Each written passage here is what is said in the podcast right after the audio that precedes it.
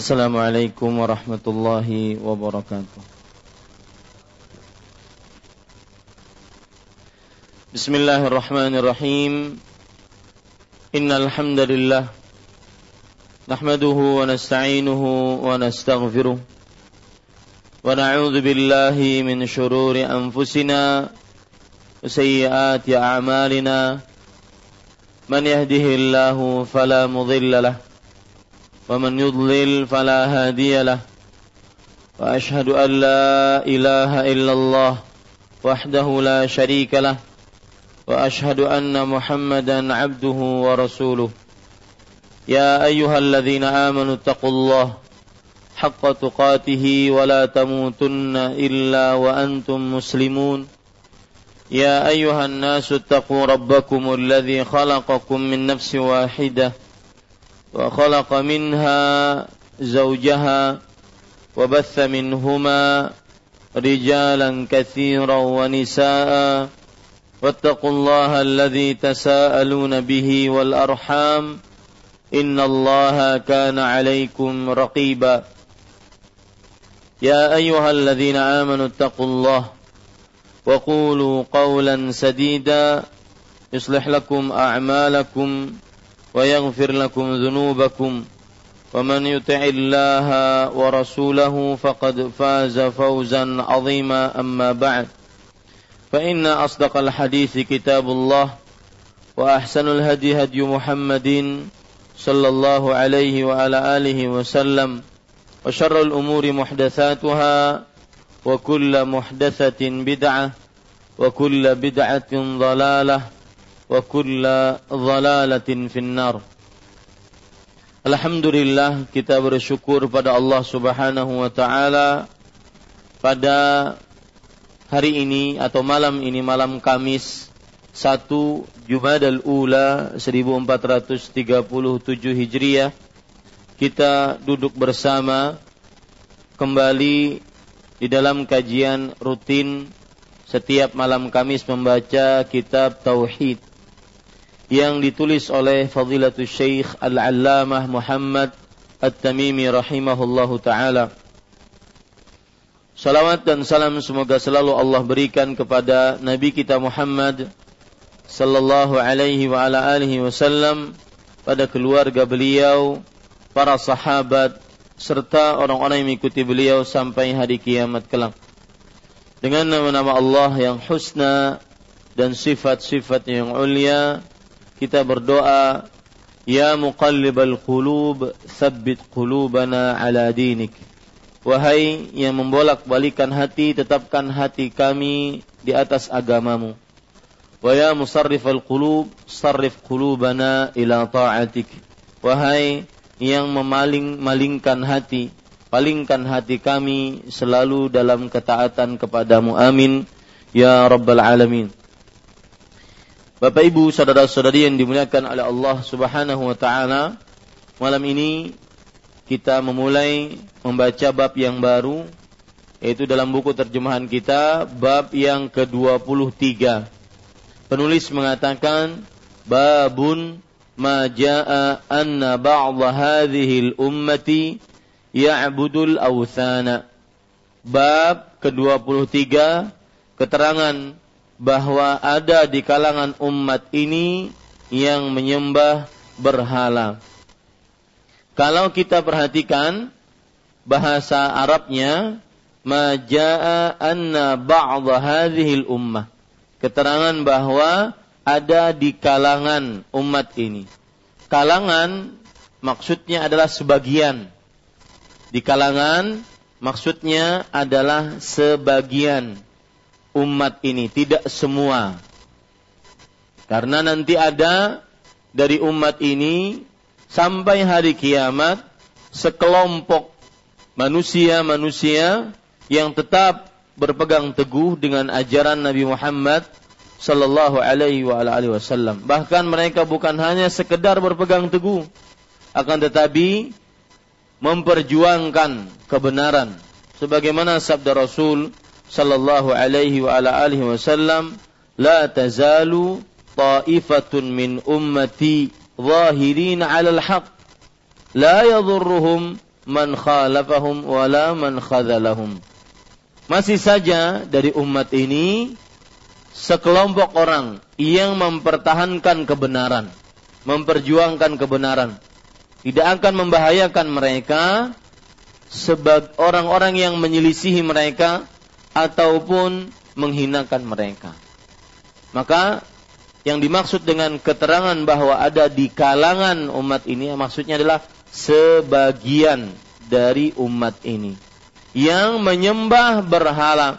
Dalam buku aslinya ya'budul awthana menyembah awthan. Awthan jamak dari wasan Awthan jamak dari wathan. Menyembah berhala. Diterjemahkan di sini berhala. Ya. Dan lebih dalam lagi Bapak Ibu saudara-saudari yang dimuliakan oleh Allah Subhanahu wa taala yaitu berhala yang dimaksud adalah berhala yang tidak berbentuk manusia atau tidak berbentuk makhluk hidup. Ya. Lihat di sini Bapak Ibu perhatikan ada bahasa Arabnya. Ba' babun ma jaa anna ba'd hadhihi al-ummati ya'budul. Ya'budu artinya menyembah, beribadah al-awthan. Nah ini al-awthan yang saya bicarakan sekarang adalah ini. Ini jamak ini adalah kata banyak, berhala-berhala. Bentuk tunggalnya wasanun. Ya, yang artinya berhala. Tetapi lebih condong kepada berhala yang tidak berbentuk makhluk hidup. Tidak berbentuk makhluk hidup. Ya, di sana ada berhala dalam bahasa Arab yang berbentuk makhluk hidup, yaitu al-asnam.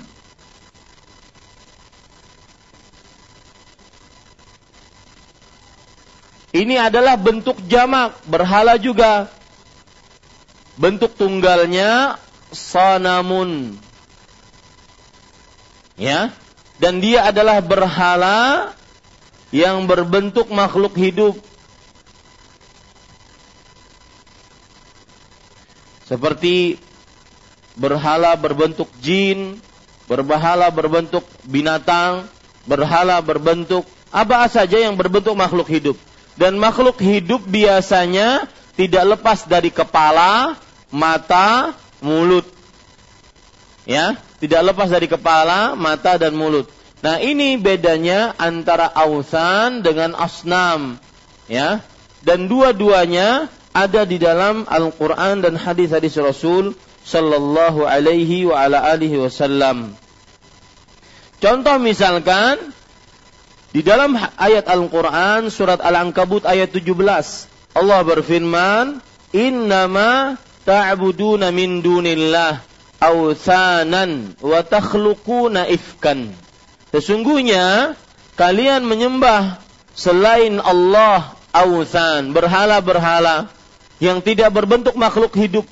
Seperti apa, Pak? Berhala-berhala tidak berbentuk makhluk hidup. Kuburan, petilasan, ya, pohon tidak berbentuk makhluk hidup. Ya.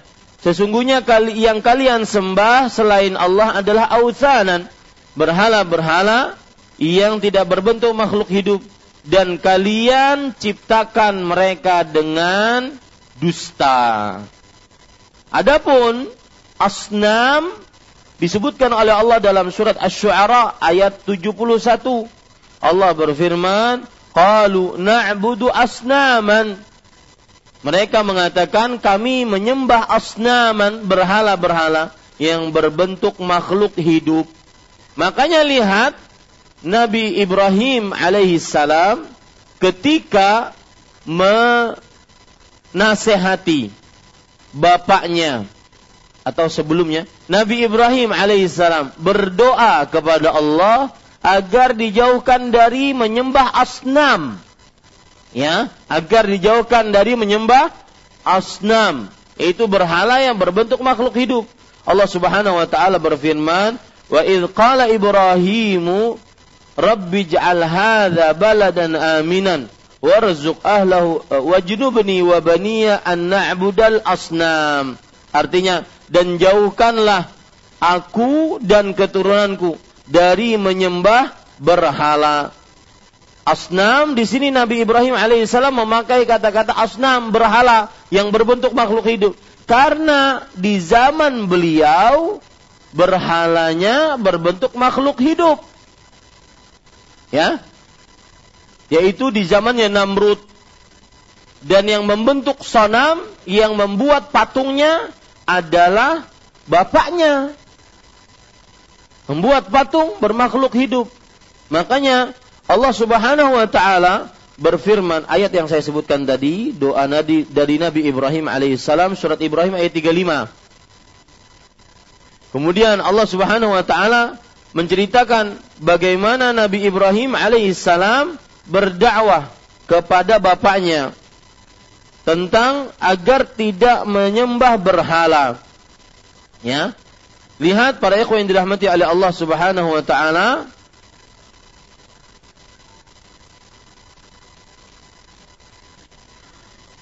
Idh qala li abihi ya abati lima ta'budu ma la yasma'u wa la yubsiru wa la yughni anka syai'a. Wahai bapakku, kenapa engkau menyembah kepada berhala patung yang tidak mendengar, tidak melihat dan tidak bisa menolongmu sedikit pun. Dalam surat Maryam ayat 42. Nah, ini menunjukkan bahwa di sana ada beda antara wasan dengan asnam. Jadi ketika penulis mengatakan bahwa sebagian dari umat ini ada yang akan menyembah berhala, berhala yang dimaksud bukan berhala patung, bukan. Karena kalau patung ketahuan banget trik iblisnya. Ya. Susah akan diikuti oleh kaum muslim. Oh dia tahu ini sembahan selain Allah. Tetapi kalau berhalanya bukan berbentuk patung makhluk hidup, maka mungkin bisa terjadi. Yang jelas di sini saya ingin menjelaskan bahwa keterangan bahwa ada di kalangan umat ini yang menyembah berhala, berhala yang dimaksud adalah berhala yang berbentuk wasan atau ausan yang tidak berbentuk makhluk hidup ya dan dalil-dalilnya sudah saya sebutkan tadi. Ada bedanya antara berhala yang berbentuk makhluk hidup yang disebut dengan sanam. Ada beda dengan berhala yang tidak berbentuk makhluk hidup yang disebut dalam bahasa Arab apa? Wasan. Taib. Para ikhwah yang dirahmati oleh Allah Subhanahu wa taala, kemudian keterangan dari bab ini. Apa maksudnya? Bab ini maksudnya adalah nanti umat ini, umat Nabi Muhammad sallallahu alaihi wasallam akan ada yang menyembah berhala. Ya. Dan para ikhwah, Bapak Ibu, saudara-saudari, bab 23 ini dibawakan oleh penulis buku kita sebagai bantahan kepada orang-orang yang menyembah kuburan, menyembah pohon, menyembah petilasan, sungai, atau tempat apa pun yang dianggap keramat, bahwa mereka mengatakan tidak ada umat ini yang akan menyembah selain Allah. Karena umat ini semuanya sudah masuk Islam. Ya, saya ulangi. Tadi pertama kita menjelaskan bab ini. Apa maksud babnya? Maksudnya adalah bahwa sebagian umat Islam akan ada yang menjadi seorang musyrik yang menyembah berhala. Dan berhalanya berhalanya lebih condong kepada selain berhala berbentuk makhluk hidup. Tetapi berhalanya lebih condong kepada hal-hal yang selain berbentuk makhluk hidup. Akan ada seperti itu. Itu poin pertama kita pada malam ini pengertian terhadap bab. Apa bab maksudnya? Yaitu bahwa ada nanti kejelasan dari dalil-dalil Al-Quran dan hadis-hadis Rasul Sallallahu Alaihi Wasallam, kita dapati bahwa sebagian dari umat ini akan ada yang keluar dari Islam, menyembah selain Allah, melakukan kesyirikan, menyembah berhala dan berhala yang dimaksud jenis apa? Wathan. Ya, jenis wathan. Tetapi sudah saya jelaskan juga tadi, ya, sedikit menyimpang tadi bahwa hanya sebagian, tidak semua. Kenapa? Karena masih akan ada dari umat ini yang memperjuangkan kebenaran. Mereka tidak akan pernah takut, tidak akan pernah merasa bahaya, bahwasanya tetap mereka perjuangkan kebenaran. Tetap mereka bertauhid kepada Allah. Menjauhkan kesyirikan. Masih akan ada. Makanya hanya sebagian. Baik, itu poin pertama. Poin yang kedua, yaitu penulis buku ini membawakan bab ini tujuannya apa? Membantah orang-orang yang mengatakan bahwa umat ini tidak mungkin melakukan kesyirikan. Oh Ustaz, adakah yang berpendapat seperti itu? Ada. Yang berpendapat seperti itu ada. Bahwasanya umat ini tidak mungkin melakukan kesyirikan. Makanya mereka mengatakan, ngapain belajar kesyirikan? Ngapain belajar tauhid? Tidak mungkin umat ini melakukan kesyirikan. Apa dalil Anda, wahai fulan, yang mengatakan seperti itu? Maka mereka berdalil ternyata dalam hadis riwayat Imam Muslim. Inna syaitana ai Aisa an yu'bada fi jaziratil Arab walakin fit tahrishi bainahum. Sesungguhnya syaitan telah berputus asa untuk disembah di jazirah Arab. Akan tetapi syaitan tidak akan pernah putus asa untuk mencabik-cabik persatuan kalian. Ini hadis menunjukkan kata mereka bahwa tidak mungkin umat Islam yang sudah masuk Islam akan menyembah lagi kepada kesyirikan. Sudah zaman kesyirikan, zaman berhala sudah lewat. Dengan penaklukan kota Mekah, tidak ada lagi berhala di tengah kaum muslim. Mereka berdalil seperti itu.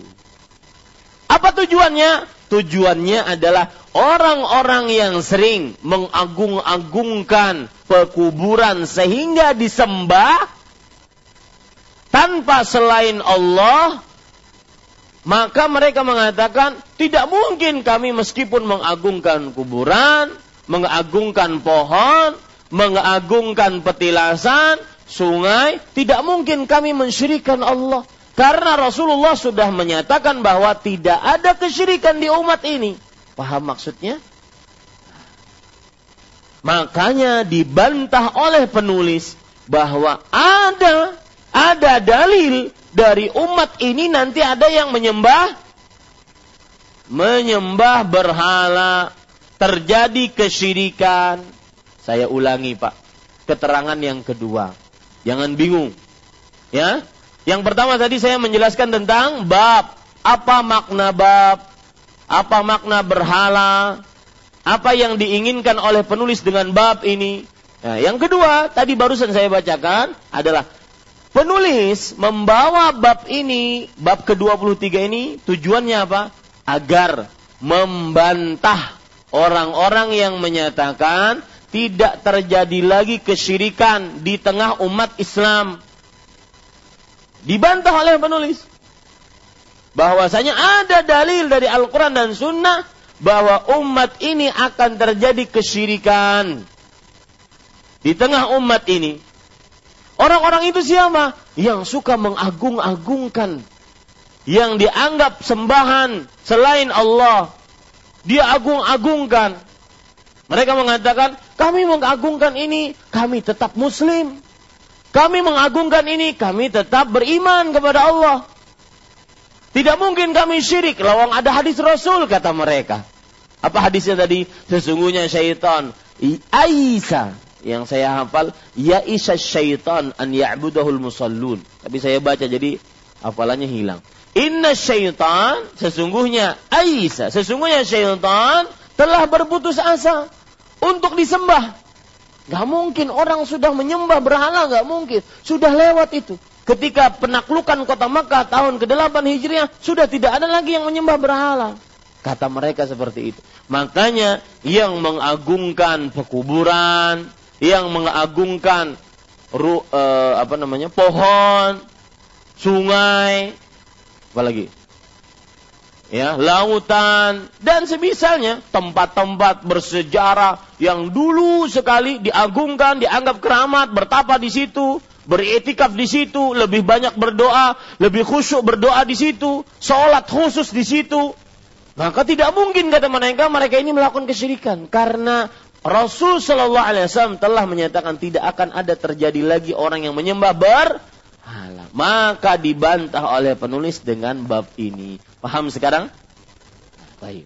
Kalau sudah dipahami itu Bapak Ibu saudara-saudari, berarti sekarang penulis tugasnya membawakan dalil bahwa di tengah umat ini ada yang menyembah berhala. Penulis sekarang harus membuktikan kepada kita bahwa di tengah umat ini sepeninggal Rasulullah Shallallahu Alaihi Wasallam ada yang menyembah berhala. Apa dalilnya? Kita baca Bapak Ibu saudara-saudari yang dimuliakan oleh Allah. Para ikhwah, Bapak Ibu saudara-saudari yang dimuliakan oleh Allah, penulis mengatakan wa qauluhu ta'ala alam tara ila alladhina utu nasiban minal kitab yu'minuna bil jibti wat taghut. Artinya lil ladzina kafaru haula'i ahda minal ladzina amanu sabila. Dalam buku aslinya sampai kepada togut saja. Akan tapi tidak mengapa kita baca sampai apa yang disebutkan dalam buku terjemahan kita. Firman Allah Subhanahu wa taala yang artinya, apakah kamu tidak memperhatikan orang-orang yang diberi bagian dari Alkitab, mereka percaya kepada jibt dan togut dan mengatakan kepada orang-orang kafir, yaitu musyrik Mekah, bahwa mereka itu lebih benar jalannya dari orang-orang yang beriman. Apa maksud dari ayat ini? Lihat, kita baca ayat ini baik-baik. Ya, ingat kita membaca kitab. Kita baca ayat ini baik-baik. Eh, Allah berfirman, apakah kamu tidak memperhatikan orang-orang yang diberikan bagian dari Alkitab. Kamu di sini, para ikhwah yang dirahmati oleh Allah Subhanahu wa taala adalah kepada Nabi Muhammad sallallahu alaihi wasallam. Apakah kamu tidak memperhatikan orang-orang yang diberi bagian ahli kitab? Apakah engkau wahai Muhammad sallallahu alaihi wasallam atau redaksinya umum kepada seluruh umat Islam? Apakah kalian wahai umat Islam tidak memperhatikan orang-orang yang diberi bagian dari ahlul kitab? Dari Alkitab. Siapa yang diberi bagian dari Alkitab? Kaum Yahudi dan Nasrani. Maksudnya apa? Wahai Nabi Muhammad, wahai umat Islam, tidakkah kalian memperhatikan itu orang-orang Yahudi dan Nasrani? Bagaimana keadaan mereka? Mereka percaya kepada jibt dan Tauhud. Ini. Ini kebiasaan Yahudi dan Nasrani. Percaya kepada Al-Jibt. Al-Jibt artinya disebutkan oleh Umar bin Khattab penyihir. Catat Pak. Kebiasaan kaum Yahudi percaya kepada Jibt. Salah satu makna Jibt adalah penyihir sebagaimana dikatakan oleh Umar bin Khattab radhiyallahu anhu. Ini arti pertama, ajib penyihir. Arti yang kedua, jib sebagaimana dikatakan oleh Abdullah bin Abbas yaitu syaitan. Percaya beriman kepada syaitan. Kemudian arti yang ketiga, jib artinya adalah kesyirikan. Percaya kepada kesyirikan. Arti yang ketiga juga dari Abdullah bin Abbas radhiyallahu anhu adalah berhala. Berhala yang disembah selain Allah Subhanahu wa taala.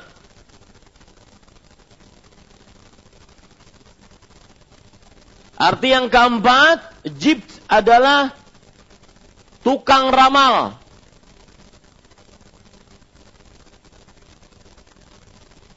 Arti yang kelima, jib adalah Huyai bin Akhtab. Nama orang ini, Huyai bin Akhtab. Ini adalah termasuk dari pemimpin kesyirikan. Huyai bin Akhtab. Arti yang ke berapa? Keenam. Jib artinya adalah nama orang juga ini. Ka'ab bin al-Ashraf. Ka'ab bin al-Ashraf.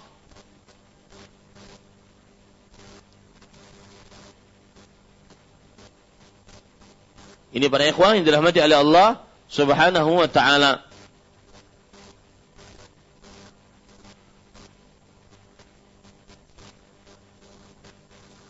Sedangkan di sini disebutkan dan tagut. Tagut adalah setiap sembahan yang disembah selain Allah.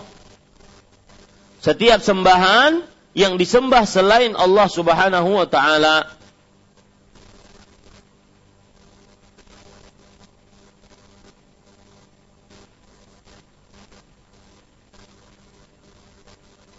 Lihat, para ikhwan yang dirahmati oleh Allah Subhanahu wa taala. Kita lanjutkan. Perhatikan artinya.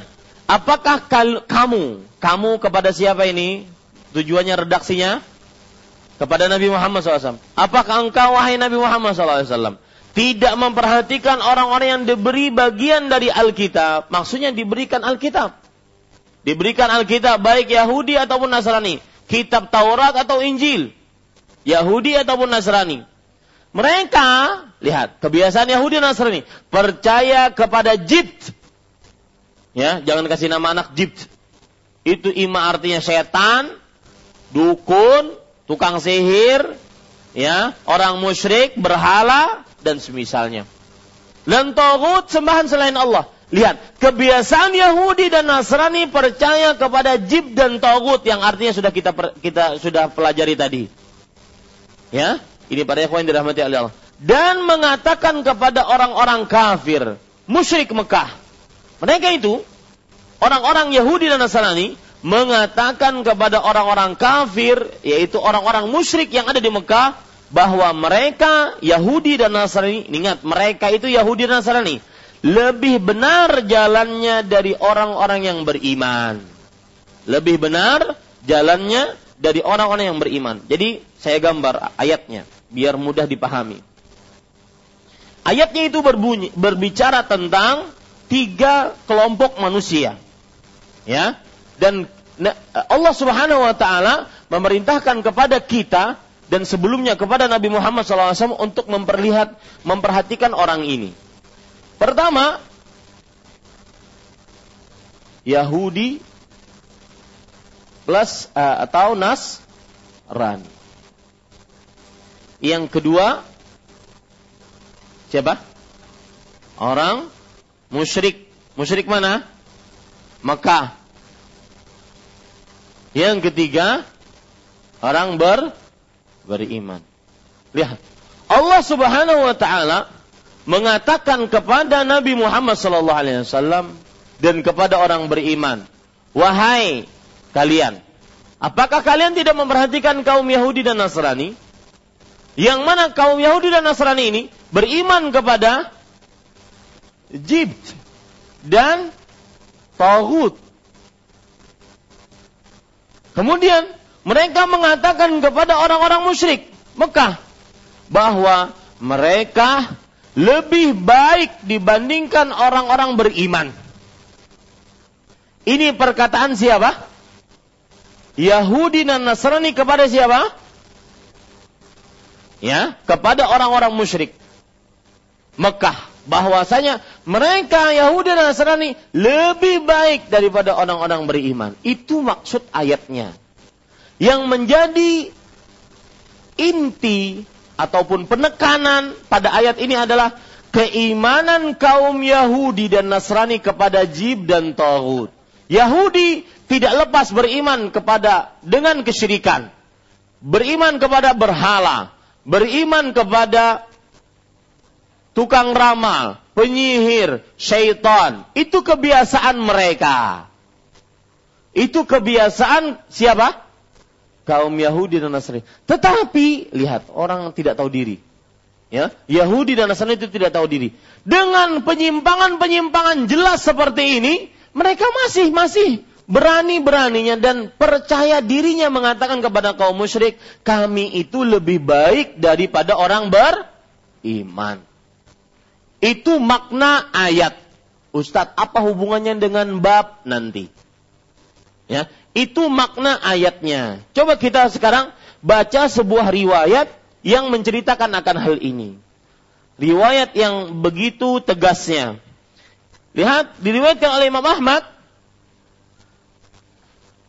Tidak ada di dalam buku Bapak. Perhatikan saya.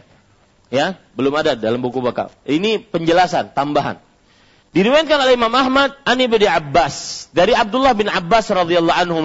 Beliau berkata, Lama qadima Ka'ab ibnul Ashraf Makkah, qalat Quraisyun, ala tara ila hadha sumbur al-mumbatir min qaumih yaz'umu annahu khairun minna wa nahnu ahlul hajij wa ahlus sadanah wa ahlus siqayah.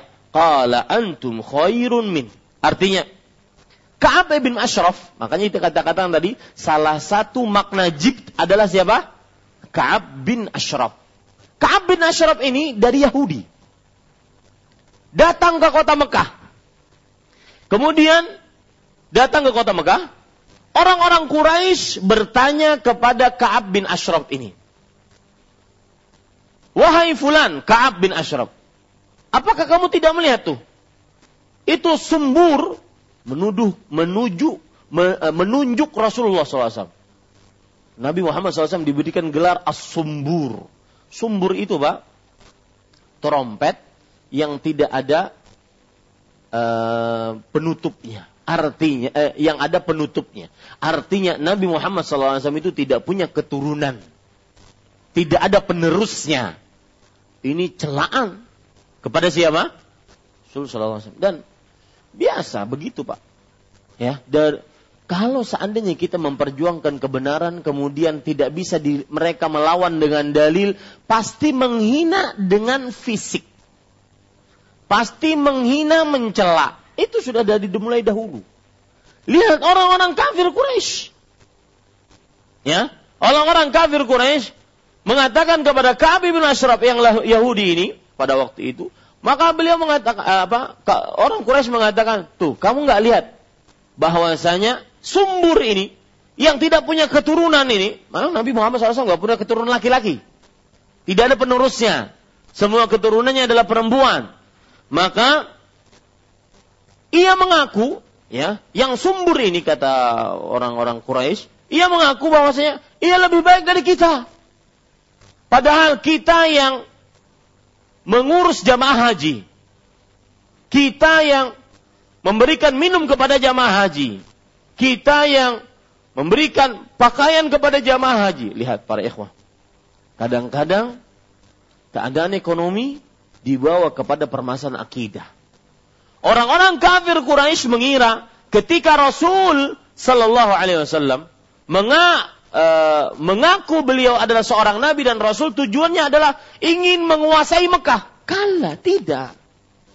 Ya, Nabi Muhammad SAW ketika mengaku mendapatkan wahyu dari Allah bukan tujuannya untuk menguasai Mekah. Enggak. Makanya mereka mengatakan, lihat tuh.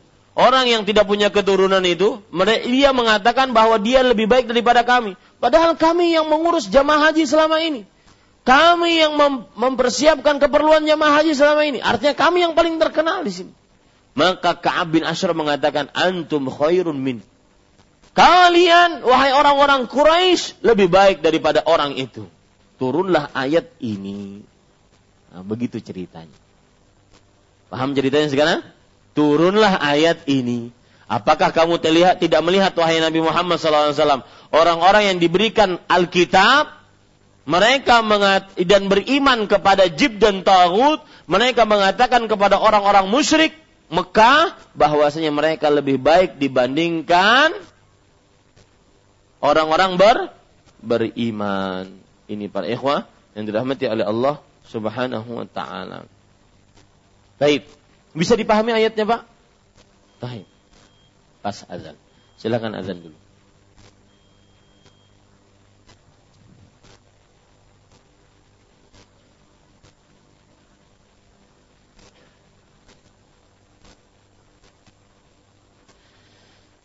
Ya, kita lanjutkan Bapak Ibu saudara-saudari, perhatikan, perhatikan saya yang menjadi pembicaraan dalam bab ini ini. Kebiasaan siapa? Yahudi dan Nasrani menyembah jib dan tauhid. Jib tadi macam-macam kita sudah sebutkan. Itu yang menjadi pembicaraan. Jangan bingung dengan ayatnya karena nanti inti dalilnya pada ini bahwa kebiasaan Yahudi dan Nasrani menyembah jib dan tauhid. Jib tadi tukang sihir, ya, percaya kepada tukang ramal, kemudian berhala, kemudian apa lagi? Syaitan, jin, percaya kepada jin. Makanya kalau seandainya ada acara-acara televisi yang pakai mediasi-mediasi, itu sama. Sama dengan menyembah jin ya kemudian percaya kepada berhala mengagung-agungkan tempat-tempat yang dianggap barokah dianggap keramat lebih khusyuk beribadah berdoa di sana dibandingkan di dalam masjid. Ini kebiasaan siapa? Yahudi dan Nasrani. Itu yang menjadi inti pembicaraan. Jangan jangan lupa. Sekarang kita baca ayat yang kedua. Ya. Kalau ada yang bertanya Ustadz, hubungan ayat dengan bab apa? Nanti. Nanti. Kita jelaskan dulu ayatnya. Ayat yang kedua saya bacakan, penulis mengatakan wa qauluhu ta'ala qul hal unabbiukum bi syarrin min dzalika mathubatan 'indallah man la'anahu Allah wa ghadiba 'alaihi wa ja'ala minhumul qiradata wal khanazira wa 'abadat taghuta. Artinya, katakanlah apakah akan aku beritakan kepadamu tentang orang-orang yang lebih buruk pembalasannya dari orang-orang fasik itu di sisi Allah, yaitu orang-orang yang dikutuki, dimurkai Allah. Di antara mereka ada yang dijadikan kera dan babi dan orang-orang yang menyembah tauhid Al-Maidah ayat 60. Perhatikan baik-baik ayat ini. Artinya katakanlah ini perintah. Perintah dari siapa kepada siapa? Allah kepada siapa? Nabi kita Muhammad SAW. Katakanlah wahai Muhammad Wasallam. Perintah dari Allah. Apakah akan aku beritahukan kepada kalian? Kepadamu di situ kepada kalian, yaitu kepada umat Islam, kepada umat Nabi Muhammad SAW. Tentang apa diberitahukan? Tentang orang-orang yang lebih buruk pembalasannya dari orang-orang fasik di sisi Allah. Jadi mereka ini mempunyai kedudukan yang sangat buruk di sisi Allah. Bagaimana keburukan mereka? Orang-orang yang dikutuk oleh Allah, dilaknat. Itu yang pertama. Yang kedua, orang yang dimurkai Allah. Yang ketiga, dan di antara mereka ada yang dijadikan kera dan babi. Ini semua adalah tertuju kepada kaum Yahudi dan Nasrani. Ya, mereka di sisi Allah sangat buruk kedudukannya. Dikutuk, dilaknat oleh Allah. Apa arti dikutuk? Dijauhkan. Diusir dari rahmat Allah. Yang kedua, dimurkai, dimarahi oleh Allah, mendapat murka Allah. Yang ketiga dan keempat, di antara mereka ada yang dijadikan sebagai kera dan babi. Salah satu sebabnya kaum Yahudi dan Nasrani dijadikan oleh Allah sebagai kera dan babi karena mereka licik. Catat tuh baik-baik. Sebab kenapa kaum Yahudi dan Nasrani dirubah menjadi kera dan babi karena mereka mempunyai sifat yang sangat kental dalam diri mereka yaitu sifat licik. sifat licik dan tipu muslihat. Itu sampai sekarang ada. Jadi ceritanya para ikhwah yang dirahmati oleh Allah Subhanahu wa taala bahwa kaum Yahudi dan Nasrani mereka itu dilarang untuk memancing di hari Sabtu karena hari Sabtu adalah hari yang mulia. Makanya dilarang oleh Allah Subhanahu wa taala untuk memancing di hari Sabtu. Ya. Tetapi mereka punya sifat licik. Sifat liciknya bagaimana? Dijelaskan oleh Allah dalam surat Al-A'raf ayat 163. Saya bacakan ayatnya, perhatikan baik-baik. Allah Subhanahu wa taala berfirman, "Was'alhum 'anil qaryah allati kanat hadiratal bahr idh ya'duna fi sabt ta'tihim hitanuhum yawma sabtihim syur'an wa yawma la yasbituna la ta'tihim kadzalika nabluhum bima kanu yafsukun lihat liciknya ya. Saya bacakan. Dan tanyakanlah kepada mereka tentang penduduk desa. Yang mana mereka itu kehidupannya di lautan. Jadi penghasilannya di lautan. Setiap kali mereka pergi pada hari Sabtu, maka datang ikannya. Ini ujian memang dari sisi Allah. Hari Sabtu malah ikannya banyak. Sedangkan mereka dilarang untuk memancing pada hari Sabtu. Maka mereka buat hial, buat uh, apa? Uh, apa nama? tipu, licik. Ya, buat kelakuan licik. Bagaimana caranya? Hari Jumat mereka, letakkan jaringnya. Ya, hari Jumat mereka letakkan jaringnya.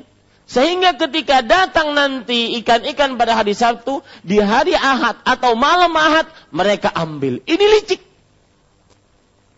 Ya, ini licik namanya. Maka ini kebiasaan kaum Yahudi dan Nasrani. Maka para ikhwah yang dirahmati oleh Allah, Subhanahu wa taala Allah berfirman dalam surah Al-Baqarah ayat 65 gara-gara sifat ini faqulna lahum kunu kiradatan khasiin. Jadilah kalian sebagai kerak yang sangat hina, yang sangat buruk akibat sifat licik mereka. Maka para ulama mengatakan fi hadza dalilun qati'un ala tahrimil khiyal allati yutawassalu biha ila tahlilil haram wa tahrimil halal wa nahwi dhalik. Di dalam kisah Yahudi tadi terdapat dalil bahwa dalil yang jelas bahwa haramnya sifat licik yang dengan sifat licik ini yang haram menjadi halal, yang halal menjadi haram atau yang semisalnya. Maka para ikhwah Jangan sampai kita berbuat licik. Jangan sampai menyerupai kaum Yahudi dan Nasrani. Taib. Yang menjadi pembicaraan adalah ketika Allah berfirman dan orang yang menyembah Tauhid di akhir ayat. Ya, dan orang yang menyembah Tauhid yang artinya menyembah Tauhid tadi apa? Sembahan selain Allah. Jadi kebiasaan kaum Yahudi, mereka kenapa dikutuk, dilaknat, dijadikan sebagai kera dan babi karena mempunyai sifat licik. Yang kedua karena menyembah Togut. Nah, yang menjadi pembicaraan pada bab ini adalah menyembah Togut. Ya, ini para ikhwan. Ayat yang ketiga. Lihat. Allah Subhanahu wa taala berfirman, Sebelum ayat yang ketiga saya ingin menceritakan kembali tentang uh, dirubahnya kaum Yahudi dan Nasrani menjadi kera dan babi. Lihat sebuah riwayat dalam Imam Muslim dari Abdullah bin Mas'ud radhiyallahu anhu. Maka ditakutkan Pak, siapa yang suka berbuat licik. Liciknya untuk apa tadi Pak? Masih ingat? Untuk merubah yang haram menjadi halal atau menja uh, halal menjadi haram ya ditakutkan akan berubah seperti ini. Lihat. Abdullah bin Mas'ud bercerita, Su'ila Rasulullah sallallahu alaihi wasallam anil qiradati wal khanazir. Rasul sallallahu alaihi wasallam pernah ditanya tentang kera dan babi. Ahia mimma masakhallah. Apakah hewan-hewan kera ini memang dulunya mereka manusia yang dirubah oleh Allah? Yang sekarang kita lihat wahai Rasulullah dari kera dan babi itu memang dulunya manusia yang dirubah oleh Allah sekarang menjadi kera dan babi? Maka Rasul sallallahu alaihi wasallam menjawab, "Innallaha lam yuhlik qauman." Atau qala lam yamsah qauman fayaj'alullahu lahum naslan wala 'aqibah. Wa innal qiradata kanat qabla dhalik. Artinya sesungguhnya Allah Subhanahu wa taala tidak menghancurkan suatu kaum atau tidak merubah suatu kaum. Da, maka Allah Subhanahu wa taala menjadikan untuk mereka keturunan dan juga tidak menjadikan mereka uh, sisa. Sesungguhnya kera dan babi ada sebelum itu. Apa maksudnya? Maksudnya yang dimaksud oleh Allah Subhanahu wa taala bahwa ketika kaum Yahudi dan Nasrani dirubah menjadi kera dan babi, ima bentuk mereka yang menyerupai kaum ya, ka, apa? kera dan babi. Tidak semuanya, tetapi bentuk mereka atau apa? sifat mereka seperti kera dan babi. Kenapa? Karena kata Rasulullah, kera dan babi ada sebelum Yahudi dan Nasrani. Paham maksudnya, Pak? Jadi Ketika Allah merubah kunu kiradatan khasin, berubah kalian sebagai kera yang buruk. Maksudnya adalah wajah mereka seburuk kera. Atau apa?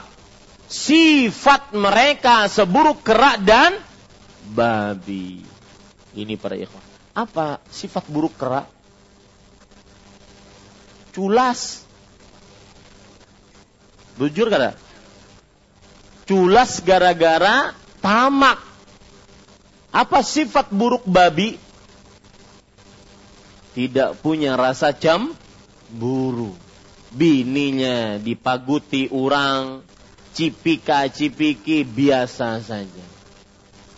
Maka yang suka bininya terlihat orang dalam keadaan yang tidak pantas kecuali dilihat oleh suaminya, itu jangan-jangan ada titisan lain ulun pada. Ini para ikhwan yang dirahmati oleh Allah Subhanahu wa taala. Yang kedua, sebab mereka tadi kenapa dikutuk, dimurkai, dijadikan kera dan babi adalah menyembah tauhid dan ini inti pembicaraan. Menyembah tauhid itu kebiasaan Yahudi dan Nasrani, menyembah berhala. Menyembah sembahan selain Allah Subhanahu wa taala. Taib, ayat yang ketiga sekarang.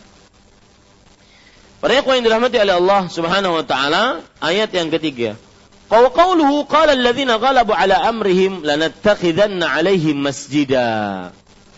Allah berfirman, orang-orang yang berkuasa atas urusan mereka berkata, sesungguhnya kami akan mendirikan sebuah rumah peribadatan di atasnya.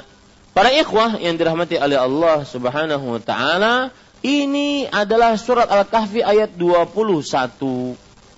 Surat Al-Kahfi ayat 21 kita tahu bahwa kenapa surat Al-Kahfi dinamakan Al-Kahfi? Ada yang tahu? Karena perhatikan, para pemuda yang beriman, entah jumlah mereka tujuh orang, sembilan orang, ada yang mengatakan tujuh, ada yang delapan, ada yang sembilan. Orang-orang ini beriman kepada Allah, muahid, yang bertauhid kepada Allah, tidak mensyirikan Allah. Lalu mereka mempunyai penguasa yang musyrik. Dan orang para pemuda ini ketika para penguasa melakukan kesyirikan, mereka tidak mau ikut-ikutan. Akhirnya para penguasa tahu ini orang menyimpang dari ajaran, dari peraturan negara. Akhirnya mereka dikejar. Akhirnya pemuda ini bersembunyi di sebuah kahfi. Yaitu di sebuah apa? Goa. Kahfi dalam bah, goa dalam bahasa Arab adalah kah, kahfun. Ya, kahfi. Makanya disebut surat Al-Kahfi Al-Kahfi karena pemuda yang bersembunyi di dalam goa untuk menyelamatkan akidahnya. Nah, para ikhwah yang dirahmati oleh Allah, perhatikan baik-baik. Sesudah kita pahami ini, penguasa tadi, penguasa tadi, mereka adalah kaum Yahudi dan Nasrani. Mereka ini mengatakan, Qala alladzina ghalabu ala amrihim lanattakhidanna alaihim masjida. Orang-orang yang berkuasa atas utusan mereka mereka berkata sesungguhnya kami akan mendirikan sebuah peri, rumah peribadatan di atasnya yaitu di atas kuburan. Ya ada kuburan kemudian dibangun. Ini yang dilakukan oleh orang-orang penguasa di zaman para pemuda tadi yang bersembunyi di kahfi tadi yaitu membangun kuburan-kuburan menjadi tempat ibadah Nah ini inti pendalilannya. Bahwa kaum Yahudi dan Nasrani kebiasaan mereka apa? Membangun kuburan menjadi tempat ibadah. Jadi Pak, ayat yang pertama, ayat apa tadi? An-Nisa ayat 51. Yang menjadi inti penekanannya adalah kebiasaan Yahudi dan Nasrani beriman kepada jib dan tauhid. Kemudian ayat yang selanjutnya surat apa? Al-Maidah ayat 60 yang menjadi inti pembicaraan adalah kaum Yahudi dikutuk, dimurkai, dijadikan kera dan babi karena mereka mempunyai sifat licik dan menyembah tauhid yang menjadi inti kemudian penekanan dalilnya penyembahan terhadap tauhid. Kemudian kaum Nasrani di zamannya orang-orang pemuda yang bersembunyi di kahfi. Mereka, kebiasaan mereka apa? Membangun kuburan menjadi tempat ibadah. Itu semua penekanan pada ayat ini. Ustadz, tiga ayat ini mana dalilnya? Bahwa umat Islam akan menyembah berhala. Mana dalilnya? Maka Pak, ingat, perhatikan, jangan ngantuk Tiga ayat ini tidak akan bisa dipahami sebagai dalil pada bab kecuali kita membaca hadis yang selanjutnya. Lihat hadis selanjutnya, saya baca.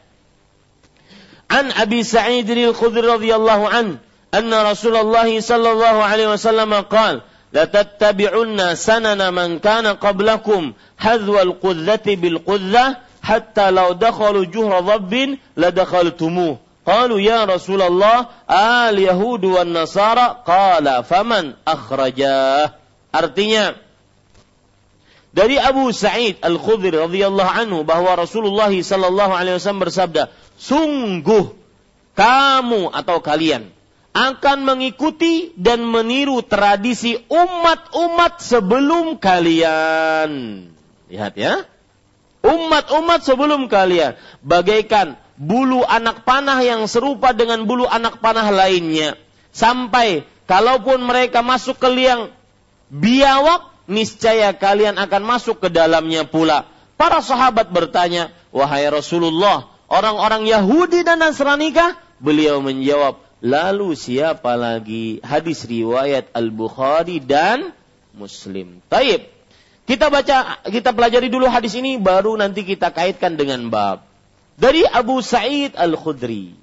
Ini seorang sahabat Nabi radhiyallahu anhu yang terkenal dengan kunyahnya. Abahnya Sa'id. Tapi namanya siapa? Hmm. Abu Sa'id Al-Khudri.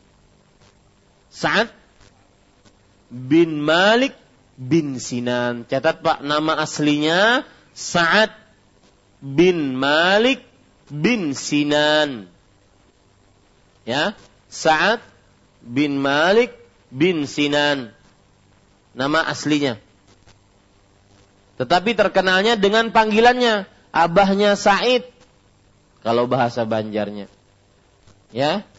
Misalkan abahnya fulan itu, begitu terkenalnya begitu. Tidak terkenal dengan namanya ya, dari Abu Sa'id Al-Khudri bahwa Rasulullah SAW bersabda, sungguh ini penekanan Pak. Ya, kalau saya tulis lihat di dalam bahasa Arabnya perhatikan.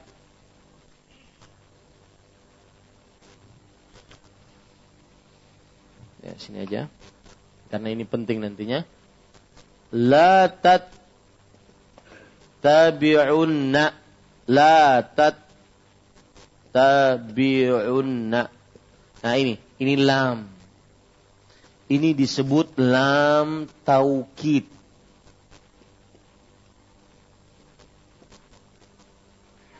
Apa arti taukid? Penekanan. Kalau diterjemahkan dalam bahasa Indonesia, sungguh, benar-benar. Apalagi ada nun di sini, nunus tasdid, ya.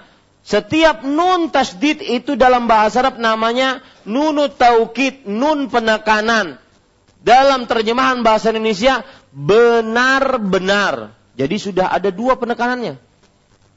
Apalagi ini yang pertama apa? Sungguh. Yang kedua apa? Benar-benar. Tujuannya apa Ustaz? Artinya benar-benar terjadi. Sungguh kalian kamu akan benar-benar mengikuti ini penekanan. Dan kabar ini berupa ancaman. Oh benar, umat ini nanti akan mengikuti Yahudi dan Nasrani. Benar adanya. Penekanannya dua. Dan terbukti di zaman sekarang, Pak. Ya, umat ini ben, sungguh dan benar-benar mengikuti kaum Yahudi dan Nasrani. Kita baca. Sungguh kamu akan benar-benar mengikuti Eh, tambah itu pak, kurang pak. Sungguh kamu akan benar-benar. Ya. Karena nun nunnya menunjukkan kepada penekanan. Penekanan dalam bahasa Arabnya apa? Taukid. Ya, taukid. Sungguh kamu akan benar-benar mengikuti dan meniru tradisi umat-umat sebelum kamu atau sebelum kalian. Bagaimana mengikutinya? Lihat, dicontohkan oleh Rasulullah. Bagaikan bulu anak panah yang serupa dengan bulu anak panah lainnya. Lihat Pak, kuzzah itu bulu anak panah. Ada bulu anak panah yang tidak serupa? Semuanya sama. Ya, kalau kita lihat anak panah itu kan ada bulunya. Ini anak panah di sini. Ini sama. Apa maksudnya? Sekecil itu akan disamai. Ya. Dalam riwayat lain, shibran bi shibrin. Satu jengkal, satu jengkal. Artinya, kaum Yahudi bergerak satu jengkal, kaum muslim akan mengikutinya sejengkal. Zira'an bidhira'in. Satu hasta, satu hasta. Ya, akan diikuti oleh kaum muslim. Kaum Yahudi bergerak satu hasta, mereka akan mengikuti satu hasta. Mereka di sini siapa maksudnya? Kaum muslim. Artinya benar-benar mengikuti. Sampai kata Rasul Shallallahu Alaihi Wasallam di sini disebutkan, lihat, sampai kalaupun mereka masuk ke dalam liang, liang itu apa? Lubang, tempat tinggalnya. Di sini disebutkan biawak sebenarnya tidak cocok biawak. Atau boleh dikatakan uh, lubang dop. Dop itu ya saya lihatkan kepada ikhwah gambarnya. Dop itu adalah uh, biawaknya Arab dan dia halal. Ya, hewan dop adalah biawaknya Arab dan dia halal. Coba perhatikan para ikhwah, Bapak Ibu, saudara-saudari yang dimuliakan oleh Allah.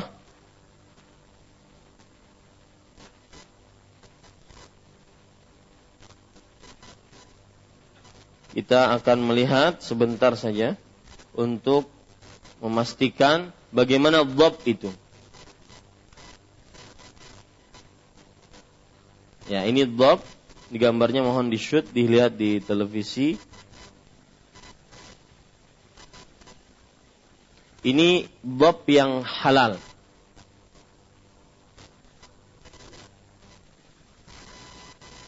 Jangan hidung anak disut lah.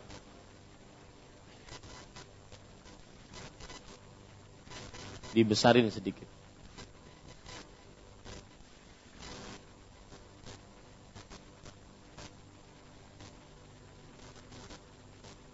Ini bob. Ini halal. Dia bentuknya hampir seperti biawak, akan tetapi bukan biawak.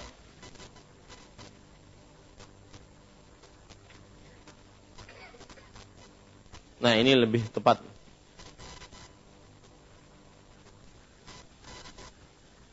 Ya, seperti itu. Cukup kiranya?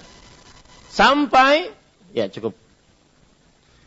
Perhatikan para ikhwan yang dirahmati oleh Allah Subhanahu wa taala, sampai kalau mereka masuk ke dalam lubang dhab tadi, biawaknya Arab tadi, biawaknya padang pasir tadi, maka di sini sebutkan, maka niscaya kamu akan masuk ke dalamnya pula.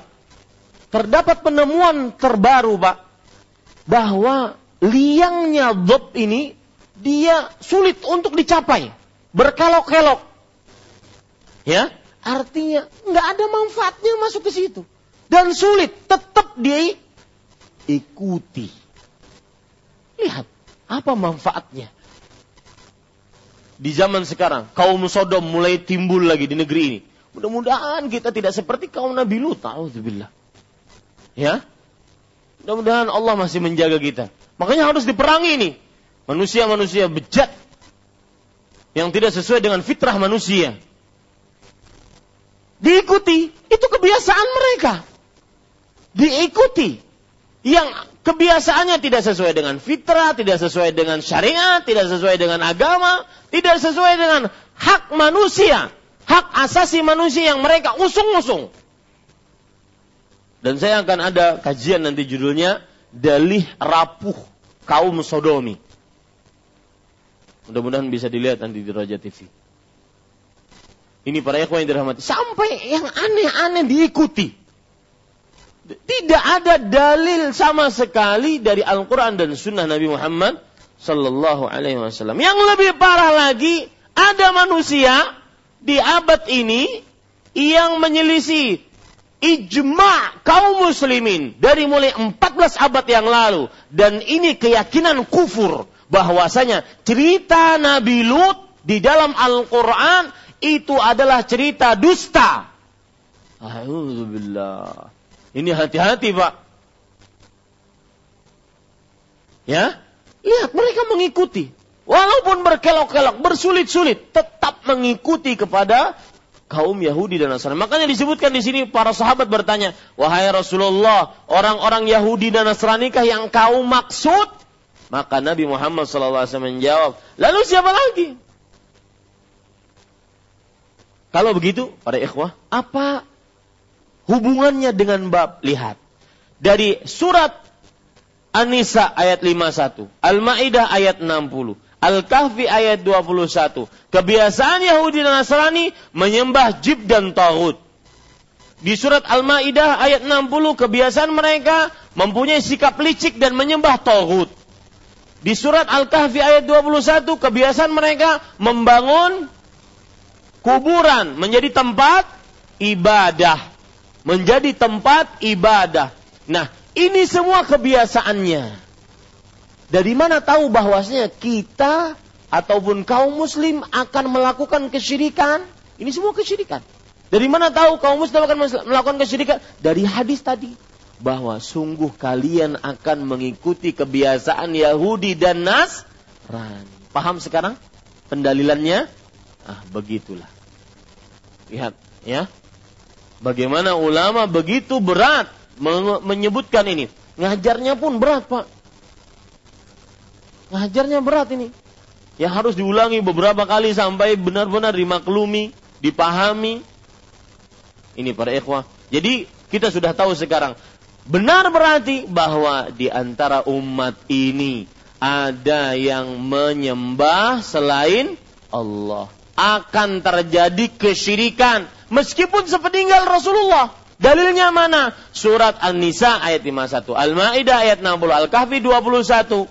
Oh itu kan untuk Yahudi dan Nasrani. Maka kita katakan, iya benar untuk Yahudi dan Nasrani. Dan Rasulullah SAW telah mengabarkan bahwa kalian akan mengikuti kebiasaan Yahudi dan Nasrani. Termasuk kebiasaan Yahudi dan Nasrani menyembah jib dan tauhid.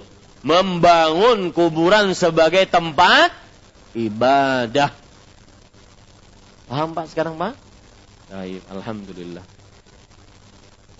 Ya, saya dari tadi di rumah mudah-mudahan bisa selesai. Karena kalau cuma satu ayat, dua ayat nggak akan paham. Mana dalilnya? Bahwa umat ini nanti akan terjadi kesyirikan. Harus sampai hadisnya. Harus sampai hadisnya. Baru kita bisa benar-benar memahami bahwasanya umat ini memang akan terjadi tengah-tengahnya sebagian dari mereka menyembah kepada berhala. Wallahu alam wa sallallahu nabiyana Muhammad walhamdulillahi rabbil alamin. Tapi yang perlu diperhatikan tadi Pak, itu dop tadi. Berkelok-kelok tetap diikuti. Enggak ada manfaatnya diikuti. Coba lihat, rambut-rambut gaya pang. Apa manfaatnya? Dilihat jelek Ya, apa manfaatnya subhanallah? Sampai subhanallah tata cara pakaian. Pakaian a'udzubillah itu ya laki-laki memakai celana memakai celana kadang-kadang dipakai celananya juga tapi terlihat setengah pantatnya. Dan itu diikuti. Alhamdulillah. Apa nyamannya memakai selawar setengah pantat Coba berjalan ngali. Ya, yang kada paham kada usah mencari kiap posat, kada usah. Ini para ikhwan yang dirahmati oleh Allah Subhanahu wa taala.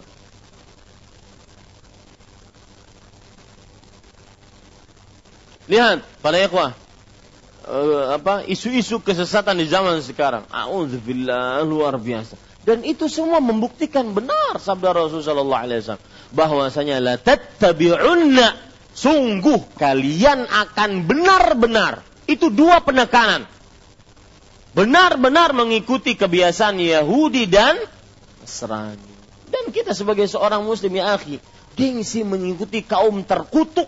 Kaum dimurkai. Dan kaum disesatkan oleh Allah subhanahu wa ta'ala. Ya. Wallahu alam. Nah, saya ingin ada yang langsung bertanya. Tafadhal. Kasih mic.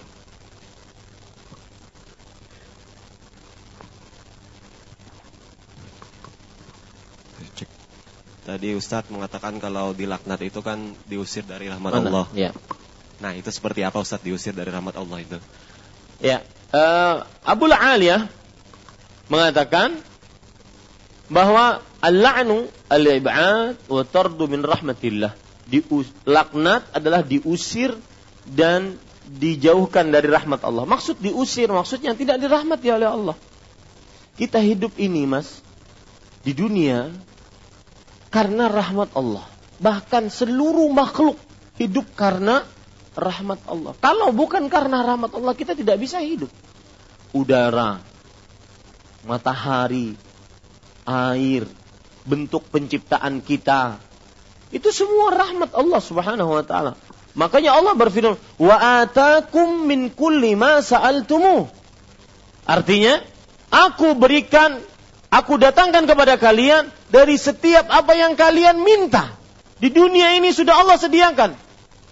Ingin bikin rumah, Allah Subhanahu wa taala sediakan dan subhanallah di Banjarmasin tanahnya gambut. Ingin bikin rumah, maka ada kayu galam.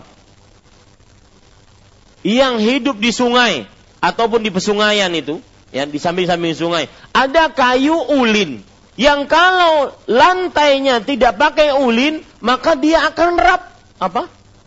Jabuk. Jabuk bahasa Banjar. Lapuk. Ya.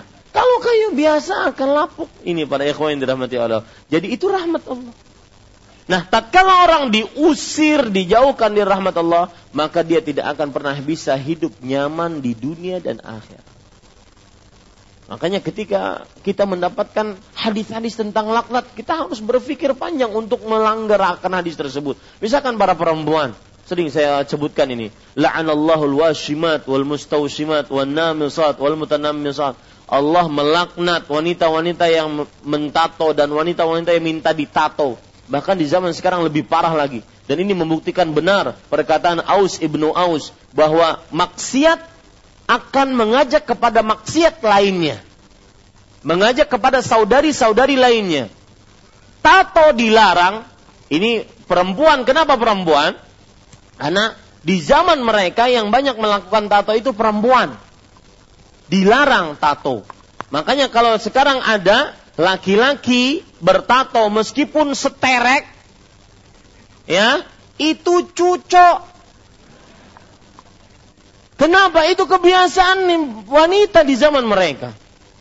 Ya, bukan maco itu. Itu malah cucok.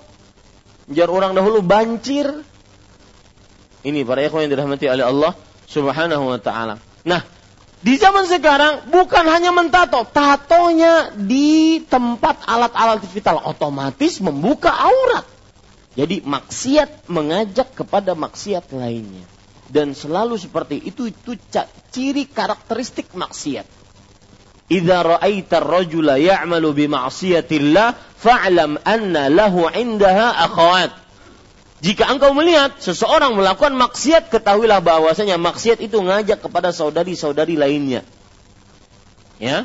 Sebaliknya ketaatan juga seperti itu. Jika engkau melihat orang mengerjakan ketaatan, maka ketahuilah bahwa ketaatan itu akan mengajak kepada ketaatan-ketaatan lainnya. Di antaranya sekarang menuntut ilmu. Di dalam menuntut ilmu, ibadah, ketaatan. Ketika menuntut ilmu, kita bisa bersolawat. Ketika nuntut ilmu kita bisa mendengar ayat Al-Quran, mendengar hadis Rasul, bisa bersilaturahim, bisa ketemu kawan. Oh kawan SD ulun di sini ternyata.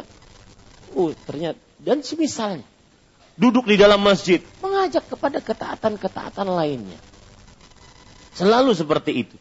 Maka para ikhwan yang dirahmati oleh Allah, Allah melaknat wanita-wanita yang mentato dan membuat tat dan minta dibuatkan tato. Wanita-wanita yang mengerik alisnya dan minta dikerik alisnya dilaknat oleh Allah Subhanahu maka jangan sampai kita meremehkan dosa laknat tersebut. Ini kadang-kadang dikerik kemudian dicoret-coret. Apa subhanallah mana mana at akalnya? Dikerik sudah bagus-bagus dikasih oleh Allah Subhanahu taala. Kemudian dikerik dicoret. Ya, kalau wajahnya wajah orang pahuluan hendak jadi orang Korea kada mungkin.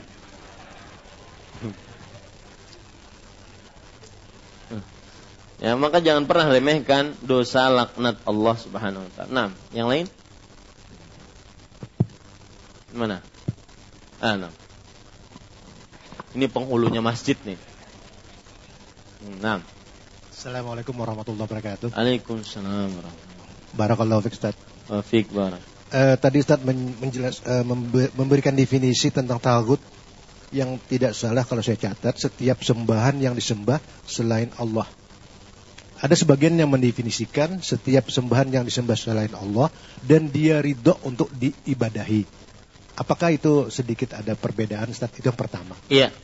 Yang kedua, dalam hadis Abu Said Al-Khudri, aleni yang terakhir, para sahabat bertanya, siapa ya Rasulullah kalau bukan para Yahudi dan Nasara lagi?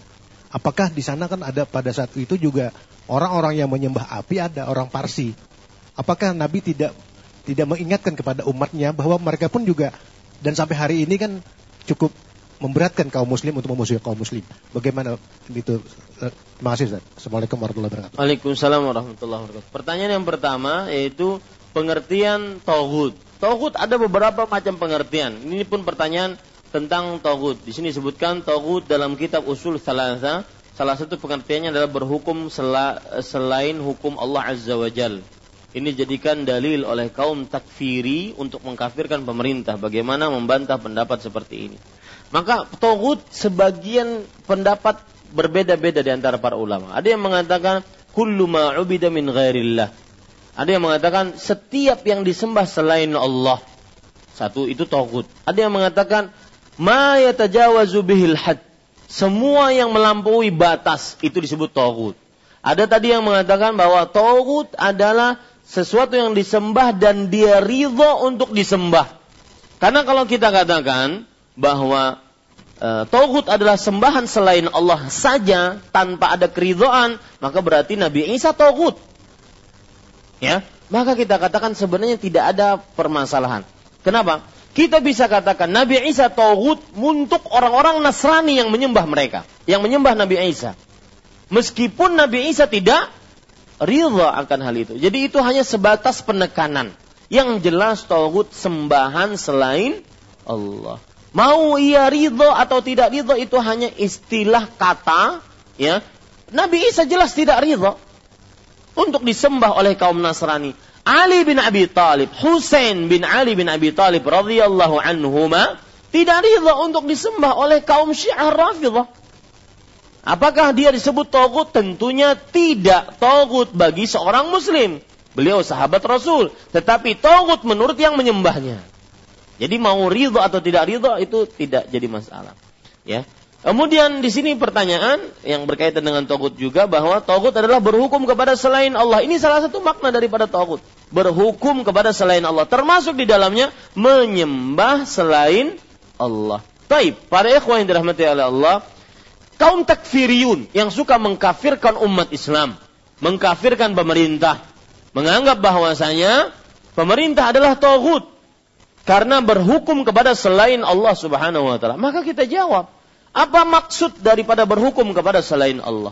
Kalau seandainya maksud berhukum kepada selain Allah Subhanahu wa taala adalah mereka tidak menggunakan Al-Qur'an dan sunnah dan berhukum kepada selain Allah, maka pada saat itu Maksud daripada berhukum kepada selain Allah di sini dihukumi oleh Allah faulaika humul kafirun. Mereka adalah orang-orang kafir. Kafir tetapi tidak yang mengeluarkan dari agama Islam. Dari mana tafsirannya? Dari ahli tafsir yang lebih baik daripada ente-ente wahai kaum takfiriyun.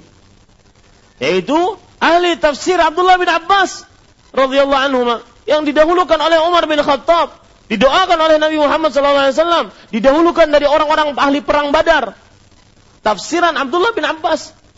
Beliau mengatakan kufrun duna kufur. Kekafiran di sini adalah kekafiran yang tidak mengeluarkan dari agama Islam. Sebuah kezaliman. Ya. Sebuah kemaksiatan. Sebuah penyimpangan agama tetapi tidak mengeluarkan dari Islam. Maka jangan sampai mengkafirkan kaum muslim. Ini para ikhwan yang dirahmati oleh Allah Subhanahu wa taala. Dan ini penyakit, Pak. Penyakit ya yang suka mengkafirkan kaum muslim ini penyakit dari mulai semenjak dahulu. Dan penyakit ini timbul dari apa? Dari mereka cuma mengambil ayat-ayat yang berkaitan dengan ancaman. Allah mengancam di neraka, jahanam selama-lamanya. Mereka lupa di sana ada ayat yang berupa jaminan, berupa pengharapan dari Allah Subhanahu wa taala. Ini kesalahan. Berarti orang-orang takfiriyun yang suka mengkafirkan kaum muslim lebih mengagungkan, lebih gulu terhadap ayat-ayat hadis-hadis yang berkaitan dengan siksa, azab, neraka, jahanam. Lupa Allah Maha Pengampun, Allah Maha Pemaaf, penerima taubat, mempunyai surga dan semisalnya. Paham, Pak? Dan jangan sampai masuk ke dalam kelompok-kelompok seperti ini. Karena Rasulullah SAW bersabda, Man qala li akhihi ya kafir, faqad ba'a bihi ahaduhuma. Barang siapa yang mengatakan kepada saudaranya, wahai kamu kafir, maka perkataan itu antara keduanya. Ingkana kama qala, kalau seandainya benar ucapan itu, maka akan kembali kepada orang yang, eh, maka akan diberikan kepada orang yang ditujukan tadi. Wa illa raja alaih, ilaih. Kalau seandainya tidak, maka kembali kepada yang mengucapkannya. Dan ingat Pak, ada kaidah para ulama mengatakan man sabata islamuhu biyakin fala nukhrijuhu illa biyakin. Siapa yang Islamnya itu tegak dengan keyakinan, maka tidak boleh dikeluarkan kecuali dengan keyakinan pula. Jangan mudah mengeluarkan kaum muslim, apalagi semua rakyat kafir. Sampai bapaknya dikafirkan oleh dia. Ini penyakit takfir. Ya. Penyakit orang yang mengkafirkan kaum muslim.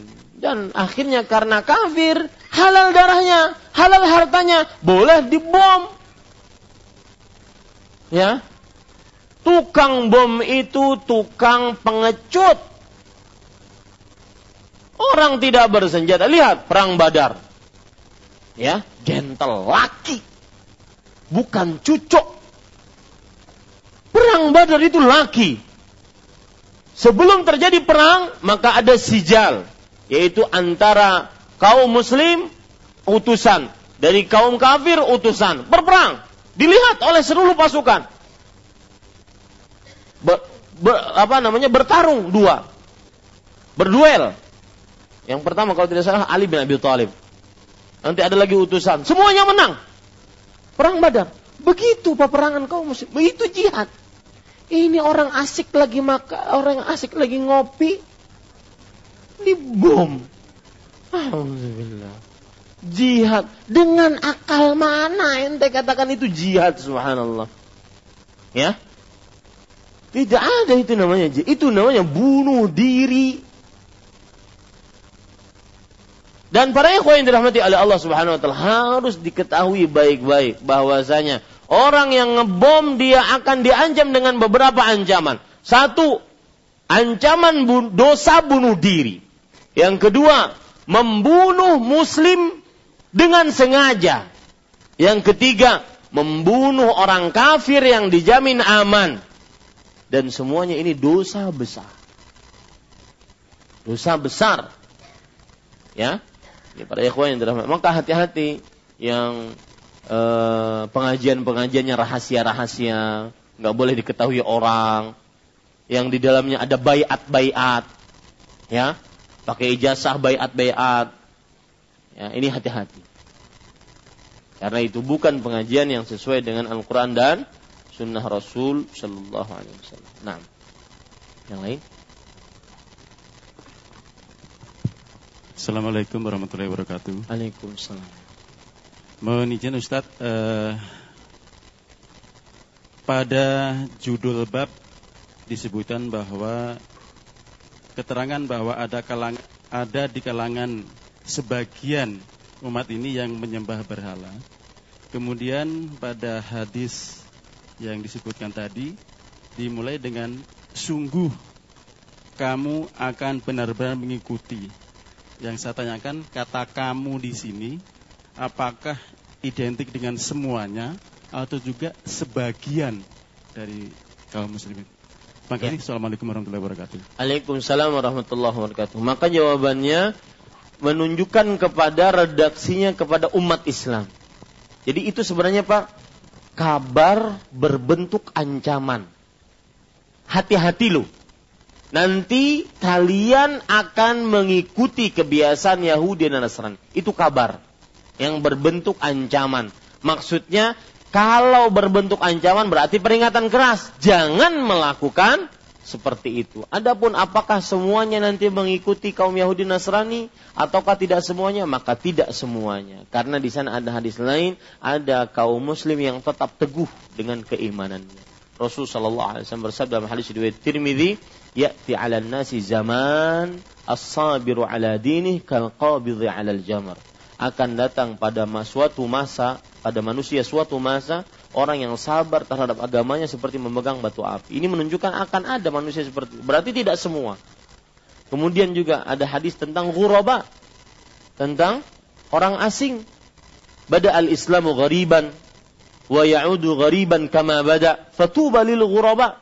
Islam datang dalam keadaan asing dan kembali dirasakan asing di tengah kaum muslimnya. Maka sungguh berbahagialah orang-orang yang asing. Ini menunjukkan akan ada orang-orang yang masih teguh dan mudah-mudahan itu termasuk kita di dalamnya. Amin ya rabbal alamin. Yang lain, ibu-ibu?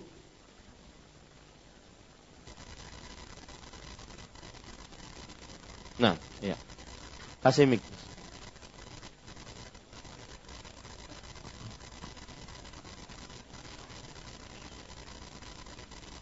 Bismillah. Barakallahu fiik. Wa fiik uh, di menyambung masih tentang dekatin tentang apa mengikuti kaum Yahudi dan Nasrani. Apakah orang yang mengikuti kaum Yahudi dan Nasrani termasuk orang-orang alim di kalangan umat Nabi Muhammad SAW? Kalau orang awamnya kita sudah gitu Iya. Pertanyaannya mungkin beliau ini orangnya lembut, jadi suaranya pun lembut. Ya promosi mas harus dapat royalti. Ya. Uh, Bapak Ibu saudara-saudari, jadi maksudnya adalah apakah orang-orang yang mengikuti kaum Yahudi Nasrani hanya orang awam? Apakah ulamanya tidak mengikuti? Maka jawabannya semestinya ulamanya tidak. Ya kalau benar-benar seorang alim. Tidak akan mungkin karena dia tahu Al-Quran dan Sunnah Nabi Muhammad SAW. Tetapi di sana ada duat ala abu jahannam. Pendakwah yang mengajak kepada neraka jahanam itu yang mungkin bisa mengikuti. Ya, yang mungkin bisa mengikuti. Mengajak pendakwah kepada neraka jahanam bukan kepada surganya Allah Subhanahu wa taala. Di antaranya orang-orang yang mengajak kepada ajaran-ajaran yang tidak sesuai dengan ajaran Rasul sallallahu alaihi wasallam. Ini adalah orang-orang yang mengikuti kaum Yahudi Nasrani. Di antaranya disebutkan dalam hadis riwayat Imam Tirmidzi, Rasul sallallahu bersabda, "Inna Allah la yaqbidul ilma intiza'an min suduril ulama, walakin biqabdil ulama, hatta idza lam yubqi 'aliman ittakhadha an-nas ru'usan juhala, fasu'ilu fa'aftau bighairi ilm fadallu wa adallu." Allah tidak mencabut ilmu dari hati para ulama seketika, tidak. Tetapi Allah mewafatkan para ulama. Sampai jika tidak tersisa orang-orang yang benar-benar alim, maka manusia akhirnya menjadikan orang-orang bodoh sebagai pemuka agama. Dianggap sebagai ulama. Akhirnya orang-orang tersebut bertanya tentang ilmu agama yang namanya tidak tahu ilmu agama ketika ditanya mereka menjawab memberi fatwa tanpa ilmu maka mereka akhirnya sesat dan menyesatkan ini yang bisa kadang-kadang menyerupakan diri mereka dengan kaum Yahudi dan Nasrani makanya Sufyan ibn Masruq al-Thawri mengatakan man fasada min ulama'ina fafihi syabahun bil Yahud wa man fasada min ubadina fafihi syabahun bin Nasara siapa yang rusak dari ulama kita ada berarti yang rusak maka mereka ada semacam keserupaan dengan kaum Yahudi. Karena Yahudi itu Pak berilmu tapi tidak diamalkan. Dan barang siapa yang serupa dari para ahli ibadah kita yang rusak, maka mereka serupa dengan kaum Nasrani. Karena kaum Nasrani itu beramal tanpa ilmu. Makanya disebut sebagai al-maghdubi alaihim wala Maghlub dimurkai. Kenapa? Sudah berilmu nggak diamalkan. Maka dimurkai oleh Allah. Dolin sesat. Kenapa? Karena beramal tanpa ilmu. Maka ada yang seperti me, ya, menyerupai kaum Yahudi dan Nasrani. Wallahu a'lam. Cukup kiranya kita cukupkan dengan kafaratul majlis. Subhanakallah bihamdik. Asyhadu an la ilaha illa anta astaghfiruka wa atubu ilaik. Wassalamualaikum warahmatullahi wabarakatuh.